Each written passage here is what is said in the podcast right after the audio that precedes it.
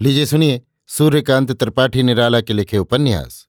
काले कारनामे का भाग बारह, मेरी, यानी समीर गोस्वामी की आवाज़ में। गाँव लौटते मिश्री जी का चौकीदार से साथ छूट गया। थाने में चौकीदार ने तरह तरह की सच झूठ बातों का थानेदार से राज खोला, जिसमें गाँव के बाशिंदों की शिकायत ज़्यादा थी। सरकारी पक्ष को प्रबल किए हुए था। मुसलमान के प्रति उसके बड़प्पन के हक के कारण ईर्ष्या भी थी।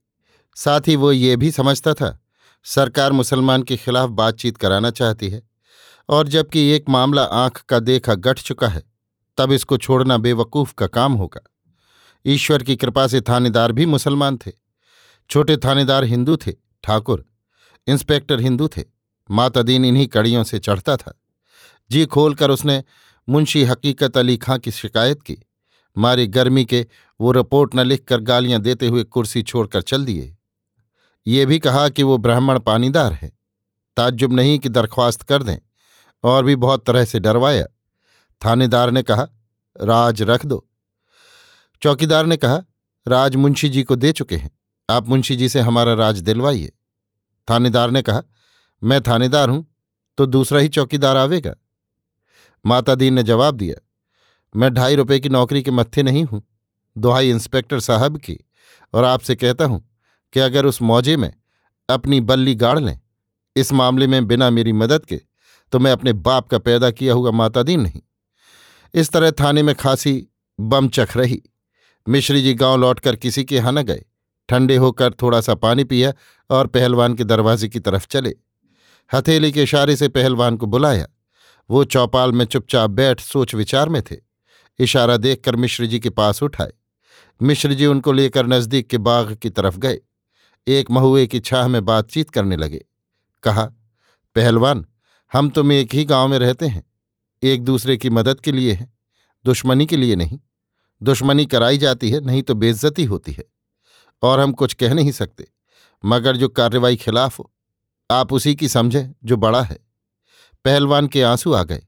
कहा भैया, एक जगह रहने का ये हाल है। कुछ हमको भी नहीं मालूम, नहीं जानते कौन सी लकड़ी फेरी जाने वाली है। जितने लोग आते हैं, सब बात लेने वाले, इज़्ज़त लेने वाले।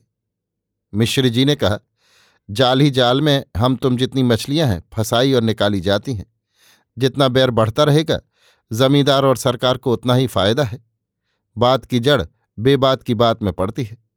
इसके बाद बातों का ही जाल फैलता है। क्या आपसे किसी से लाग डांट थी? पहलवान पशु पेश में पड़े। देखा, यहाँ भी राज देना है। कहा, उस गाँव का एक लड़का लड़ने आता था। या तो वो दुश्मनी की गरज से भेजा गया, या उसके आने पर उसके लोगों को बुरा लगा, और हमारी समझ में कुछ नहीं आता। मिश्र जी ने कहा, आप हमको मानते हैं, सारा गाँव हमको मानता है। मानने का काम ये नहीं होता कि वो अपने बंधुओं को फंसाए। हम आपसे इतना कहे देते हैं कि हमारे जितने बयान होंगे, उनमें आप अपने को ना समझें और यहाँ आप हमारे साथ आए। ये किसी दूसरे से ना कहें, दूसरों को ही कहने दें। हम आपके दुश्मन नहीं, यहीं से ज़ाहिर है। गाँव के दो एक हमको आपको देख भी चुके होंगे। उन्हीं को कहने दीजिए। अगर हमको कहिएगा कि बुला ले गए थे तो इससे आपका ना भला होगा और ना इस पंजे से छुटकारा, क्योंकि ये पंजा ही ऐसा है जो कभी किसी को छोड़ता नहीं। जाइए, हम जंगल जा रहे हैं। इस तरह दूसरों को भी हमको खुश करना पड़ता है, उनका रुख देखना पड़ता है और उनकी बात भी माननी पड़ती है। पहलवान को दिल में बल मिला। मिश्र जी भीटों के आगे वाली तलैया के किनारे मुँह अंधेरे निपटने के लिए गए। रात को भोजन भाव करके मिश्र जी रिश्तेदार जमींदार के यहाँ भी हो आए। कोई बातचीत न की, कोई राज न दिया, सिवाय इसके कि कल थानेदार आएँगे। राम रखन को इतने से पूरा हाल जैसे मिल गया। गंभीर मुद्रा से विचार करने लगे। मिश्र जी से कहा, हम बहुत थके हैं, अब हमको आराम करना है। जमींदार ने हाथ जोड़कर प्रणाम किया। मिश्र जी ने आशीर्वाद देकर रास्ता नापा। घर पहुंचकर दो रिपोर्टें लिखी। एक इंस्पेक्टर के नाम, दूसरी कप्तान पुलिस के नाम। कागज़, कलम, दावात घर में तैयार थे। रिपोर्टें पूरी करके सिरनामे लिखकर रात ही को पास के लेटर बॉक्स में छोड़ आए। ब्राह्मण का ताव, सोचा कहीं सवेरे तक ठंडा न हो जाए। जहाँ सत्यानाश, वहाँ साढ़ी सत्यानाश। मिश्र जी मुंशी का नाम जानते थे।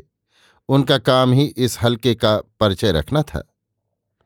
अभी आप सुन रहे थे सूर्यकांत त्रिपाठी निराला के लिखे उपन्यास, काले कारनामे का, भाग बारह, मेरी यानी समीर गोस्वामी की आवाज़ में।